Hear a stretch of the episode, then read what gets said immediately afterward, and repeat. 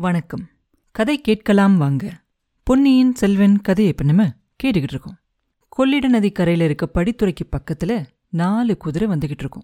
நாலு குதிரையிலயும் நாலு வீரர்கள் இருப்பாங்க. அது யாரு? எல்லாரும் நமக்கு தெரிஞ்சவங்க தான்.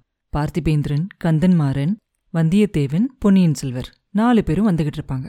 இவங்க நாலு பேர்ல கந்தன்மாறனும் பார்த்திபேந்திரனும் அங்கே இருந்த அந்த கொள்ளிட நதியை தாண்டி வடதிசையை பார்த்து போக போறாங்க. பிரயாணம் பண்ணி போக போறாங்க. மீதி ரெண்டு பேரும் அவங்க ரெண்டு பேரையும் வழி அனுப்புறதுக்காக வந்திருப்பாங்க. அந்த படித்துறை கிட்ட வந்ததும் நாலு பேரும் குதிரையை நிறுத்திட்டு குதிரையிலேருந்து கீழே இறங்குவாங்க. அப்ப பொன்னியின் செல்வர் கேட்பாரு கந்தன்மாரா உன் பழைய நண்பன் மேல இருந்த கோவமெல்லாம் உனக்கு போயிருச்சு தானே?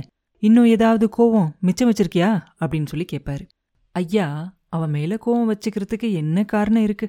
என் முட்டாள்தனத்தை நினைச்சு நினைச்சு வருத்தப்படுறதுக்கு தான் நிறைய காரணம் இருக்கு.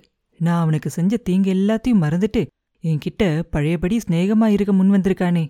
அந்த பெருந்தன்மைக்கு இணையே இல்ல. என் சகோதரிய நதி வெள்ளத்துல மூழ்காம காப்பாத்துனானே. அதுக்கு நான் இந்த ஜென்மத்துல நன்றி கடன் செலுத்த முடியுமா? என் புத்தி எதனால எப்படி கெட்டு போச்சு அப்படிங்கறத நினைச்சு பார்த்தா எனக்கே ஆச்சரியமா இருக்கு.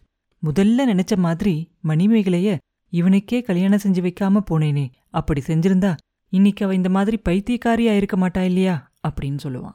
அதுக்கு இளவரசர் சொல்லுவாரு அது ஏன் அப்படி சொல்ற? நதி வெள்ளத்துல விழுந்த அதிர்ச்சியால கொஞ்சம் நினைவு தவறி போயிருச்சு அவளுக்கு. இன்னும் கொஞ்ச நாள் ஆனா சரியாயிரும் அப்படிம்பாரு. அதுக்கு அவன் சொல்லுவான் சாதாரணமா ஏதாவது மறந்து போயிருந்தா பரவாயில்ல. மத்த எல்லாரையும் அவளுக்கு ஞாபகம் இருக்கு. எல்லா விஷயமும் ஞாபகம் இருக்கு. என்னையும் வந்தியத்தேவனையும் மட்டும் அவளுக்கு அடையாளமே தெரியல. என்கிட்ட அவ வச்சிருந்த அன்பு எவ்வளோ உயர்ந்தது அப்படிங்கறத நினைக்கும்போது என் நெஞ்சே வெடிச்சிரும் போல இருக்கு.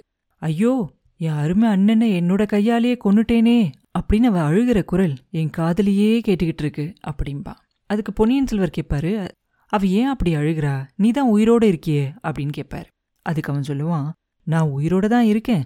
இறந்து போயிருந்தா எவ்வளவோ நல்லா இருந்திருக்கும். ஆமா ஐயா வந்தியத்தேவனை நான் கொன்னுட்டதாவும் அதுக்காக என்ன அவ கொன்னுட்டதாவும் அவ மனசுல நினைச்சுக்கிட்டு இருக்கா. ஒரு சமயம் என்ன நினைச்சு புலம்புறா? இன்னொரு சமயம் என் சிநேகிதனை நினைச்சுக்கிட்டு ஆத்து வெள்ளம் திரும்பி வருமா? இறந்து போனவர் திரும்பி வர முடியுமா? அப்படின்னு புலம்புறா எவ்வளோதான் சொன்னாலும் என்ன அவளோட அண்ணனும் ஒத்துக்க மாட்டேங்கிறா. வந்தியத்தேவனையும் அடையாளம் தெரிஞ்சுக்க மாட்டேங்கிறா. நீ யாரு? வல்லத்து இளவரசரை நீ பார்த்ததுண்டா அப்படின்னு இவங்கிட்டயே கேட்குறா அப்படின்னு சொல்லுவான். அப்ப பார்த்திபேந்திரன் சொல்லுவான் அடடா இப்ப வந்தியத்தேவர் வல்லத்த இளவரசர் இல்ல வல்லத்த அரசராவே ஆயிட்டாரு.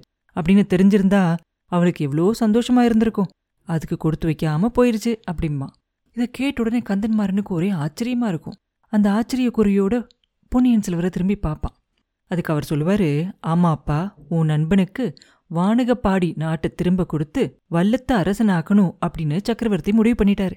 அதே மாதிரியே உனக்கும் வானகப்பாடிக்கு பக்கத்துல இருக்க வைதும்பராயர் ஆண்ட பகுதிய தனி ராஜ்யமாக்கி கொடுக்கணும் அப்படின்னு முடிவு பண்ணியிருக்காரு. இனி நீங்க ரெண்டு பேரும் அக்கம் பக்கத்திலேயே இருந்து வாழ வேண்டியவங்க தான் எப்பயும் உங்களோட சிநேகத்துக்கு எந்த பங்கமும் ஏற்படாம பாத்துக்கங்க அப்படின்னு சொல்லுவார்.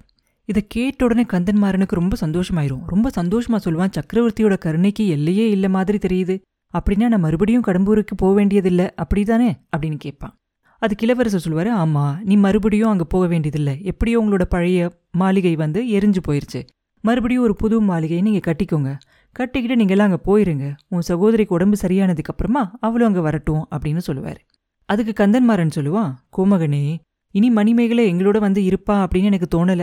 உங்க பாட்டி செம்பியன் மாதேவியார் அவளை அவங்களோட ஸ்தல யாத்திரைக்கு கூட்டிட்டு போறதா சொல்லியிருக்காங்க. மணிமேகலைக்கும் பெரிய பிராட்டிய ரொம்ப பிடிச்சிருக்கு.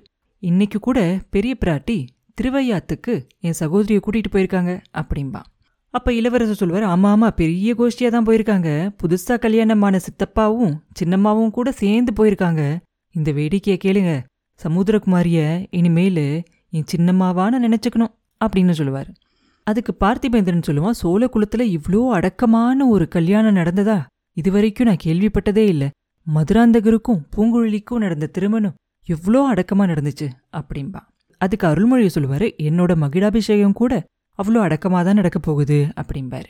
அதுக்கு வந்தியத்தேவன் உடனே வேகமா அது ஒரு நாள் நடக்காத காரியம் அப்படின்பா ஒரு நிமிஷம் பொன்னியின் செல்வர் ஆச்சரியப்பட்ட மாதிரி நடிச்சுக்கிட்டு அவனை பார்த்து கேட்பாரு எது நடக்காதுன்னு சொல்றீங்க? என்னோட பட்டாபிஷேகமா?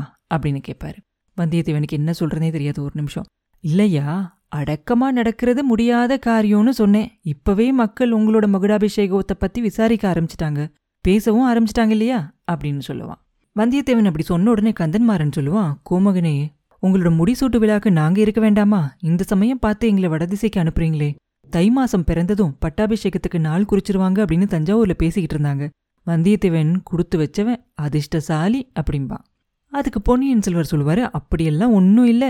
வந்தியத்தேவரையும் நான் சீக்கிரத்தில் இழுத்துக்கு அனுப்ப போறேன். நண்பர்களே ஒன்று நிச்சயமா நம்புங்க. என்னோட அருமை நண்பர்களான நீங்க இல்லாம ஏன் மகுடாபிஷேகம் நடக்காது? அப்படிம்பாரு. உடனே கந்தன்மாரன் சரி ஐயா ரொம்ப நன்றி. மகுடாபிஷேகத்துக்கு நாள் குறிச்ச உடனே குதிரை ஆட்களை விட்டு ஓலை அனுப்புங்க. உடனே வந்து சேர்றோம் அப்படின்பா மறுபடியும் இளவரசர் சொல்லுவாரு நண்பா அதை பத்தி என்ன கவலை? நீங்க வராம நான் பட்டாபிஷேகம் செஞ்சுக்க போறதில்ல. இதை நிச்சயமா நம்புங்க. நான் பட்டாபிஷேகம் எதுக்கு செஞ்சுக்கிறேன் அப்படிங்கறத மறந்துட்டீங்களா?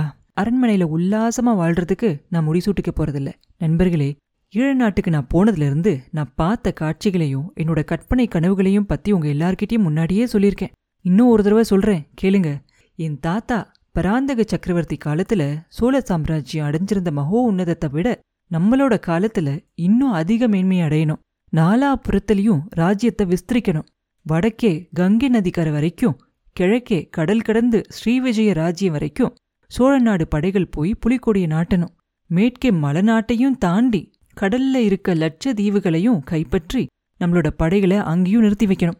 மலைநாட்டுல சேர அரசன் ஒருத்தன் எங்கிருந்தோ கிளம்பியிருக்கான். பாண்டிய நாட்டிலையும் யாராவது ஒரு பாண்டியன் திடீர்னு கிளம்புவான். இந்த புதுசா வர சேர பாண்டியர்களுக்கு பலம் அளிக்கிறவன் இலங்கை மன்னன்.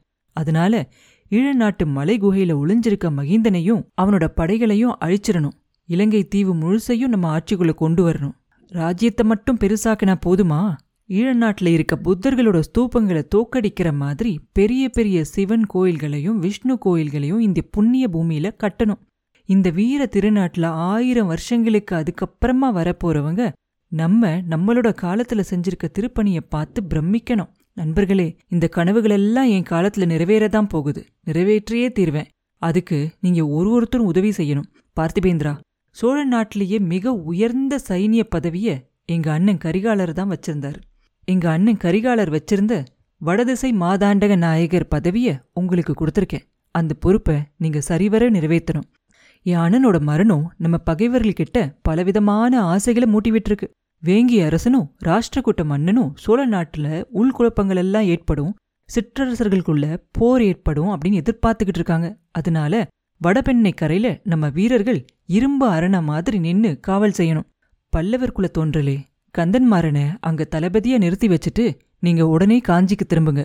அங்க எங்க அண்ணன் கட்டின பொன் மாளிகைய சக்கரவர்த்தி வந்து தங்குறதுக்காக தயார் செஞ்சு வைங்க. என்னோட தலையில கிரீடத்தை வச்ச உடனே சக்கரவர்த்தி காஞ்சிக்கு பிரயாணம் பண்ணணும் அப்படின்னு விரும்புறாரு அப்படிம்பாரு. இத கேட்டு கந்தன்மாறனோட கண்ணில் அப்படியே கண்ணீர் ததும்ப சொல்லுவான் கோமகனே போர்க்களத்துல நான் என்னோட போர் திறமையை இன்னும் நிரூபிச்சு காட்டவே இல்லையே. எல்லை காவல் படைக்கு என்ன தளபதியா வைக்கணுமா? நான் தகுதியுள்ளவனா? அப்படின்னு சொல்லி கேட்பான். அதுக்கு இளவரசர் சொல்லுவாரு நண்பா எல்லாம் வல்ல அந்த இறைவன் எனக்கு சில சக்திகளை கொடுத்துருக்காரு. யார் யார் எந்த வேலைக்கு தகுதியானவங்க அப்படிங்கறத கண்டுபிடிக்கிற சக்தி எனக்கு கொடுத்திருக்கார். உன்ன வடக்கு எல்லை படைக்கு தளபதியா நியமிச்சிருக்கிற மாதிரி உன் நண்பர் வல்லத்தரசரை ஈழப்படைக்கு தளபதியா நியமிச்சிருக்கேன். ரெண்டு பேரும் உங்க கடமைகளை நல்லா நிறைவேற்றுவீங்க அப்படிங்கிற நம்பிக்கை எனக்கு இருக்கு அப்படிம்பாரு. அப்ப பார்த்திபேந்திரன் சொல்லுவான் இன்னும் சில காலத்துக்கு இவங்க ரெண்டு பேர்ல ஒருத்தர் வடக்கு எல்லையிலையும் இன்னொருத்தர் தெற்கு எல்லையிலயும் வச்சிருக்கிறது தான் நல்ல யோசனை.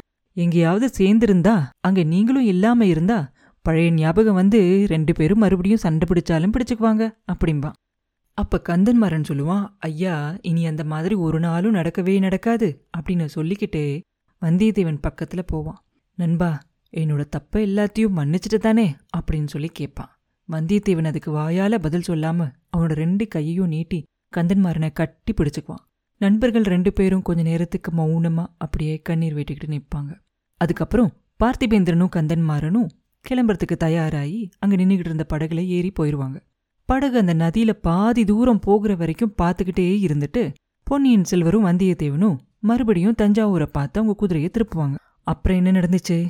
அப்படிங்கறத அடுத்த பதிவுல பார்ப்போம். மீண்டும் உங்களை அடுத்த பதிவில் சந்திக்கும் வரை உங்களிடமிருந்து விடைபெறுவது உண்ணாமலை பாபு. நன்றி.